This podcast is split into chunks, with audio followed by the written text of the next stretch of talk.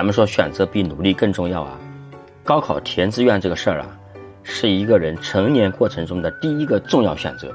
在这个规则之下，你看看应该用什么策略？当年我们高考的时候啊，规则和现在完全不一样。我们当年是考完试之后先估分，然后呢你再填志愿，填完志愿之后再出分数。所以啊，那个时候啊，一般的人不太敢填这种北大清华这种第一位、第二位的学校。你看我当年啊，浙江省文科第十五名，哥今天肯定是清北对吧？那个时候啊。不太敢填，我就填了人大。但那个时候人大分数也非常非常高啊，有很多很多成绩非常非常好的人填了人大、武大、武汉大学啊，呃，还有很多很多的这个今天不是 top 二的学校。所以啊，那个年代就有很多很多的文科、理科非常非常高分的人，就流落到了很多清北、复交之外的重点的985这样的学校啊。所以造成什么呢？优质生源的分布，它是比较去中心化的，所以那个时候各个城市都有很多很多的名校。当年的清北复交和今天相比，它的头部效应是没有那么强的。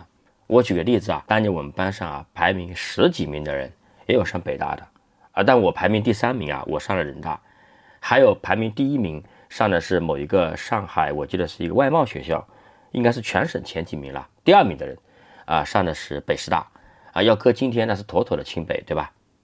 所以啊，那个规则之下，你是那个打法。今天呢，今天是先出分出排名，再填志愿。因为我儿子去年刚刚高考完，哎，所以呢，我就比较懂这个事儿啊。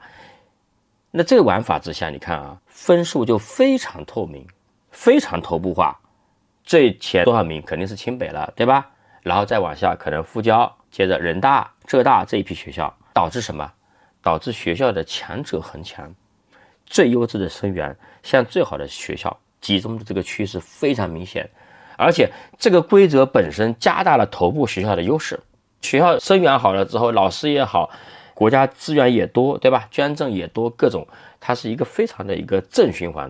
所以啊，这种规则对于中国的大学教育生态改变是非常巨大的。好坏咱不评论啊，我们只说。规则之下，你该如何制定你的策略？然后这个跟创业有什么启发呢？我们创业啊，也得根据平台的规则来定资源。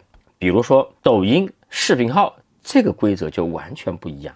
抖音的粉丝是非常透明的，你大概知道你在抖音有多少粉丝，有多少点赞，有多少评论，是很清晰，对吧？有各种各样的榜单告诉你抖音大号是谁，哪个类目第一名是谁，第二名是谁，也是导致的向头部集中。而且抖音平台的规则本来就是，你能爆款的，我让你更爆款，让你爆款到全网皆知，一夜之间刷爆全网，这是抖音的规则。这个规则适合什么？适合向超级头部集中，适合爆款再爆款，适合成为全民 IP。那今天视频号特点是什么？你看视频号特别有意思啊，没有视频号榜单，也不公布你这个视频号有多少粉丝。但你可以通过点赞数那倒推一推，对吧？但是你毕竟没有榜单，你也不知道同行数据怎么样，你只有各自努力啊，就相当于是你你各自做题啊，但你不知道别人考的怎么样啊。这种适合什么？适合形成一个非常多元化的一个竞争生态，非常适合这种中小型的 IP。哎，你有着你的一席之地，你做你的一圈用户，做你的一圈生意。啊，这个是视频号的高发，规则的不同，所以导致在视频号里面，超级头部的形成就没有那么容易。你想，他如果说有视频号有榜单的话，对吧？就告诉你说，整个视频号生态前十名多少，一二三四五六七八九十，然后广告主怎么样？广告主是不是会向最前面的号集中？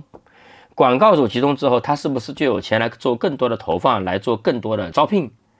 然后内容也越来越好，投放越来越多，然后广告主越来越多，这就是一个正向循环。但是这样的话，对于整个生态呢，看起来就能够形成短期的非常快的发展和非常大的繁荣，啪起来很快，几个超级头部。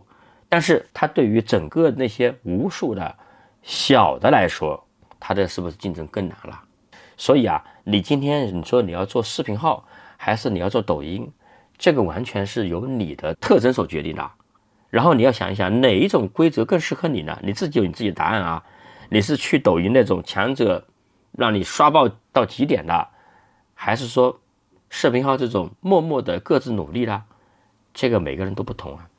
我记得当年啊，微信生态的有一个新榜，对吧？做了一个很好的榜单，叫微信公众号五百强。回头来看啊，这件事情其实是帮助了很多当时早起步的很多微信公众号，帮他们啊巩固了头部的地位，让自己的先发优势得到更大的延长。我觉得啊，这些早期的微信公众号，特别是那些营销号啊，应该要给新榜的创始人、给新榜团队发一个红包，发一个大大的红包。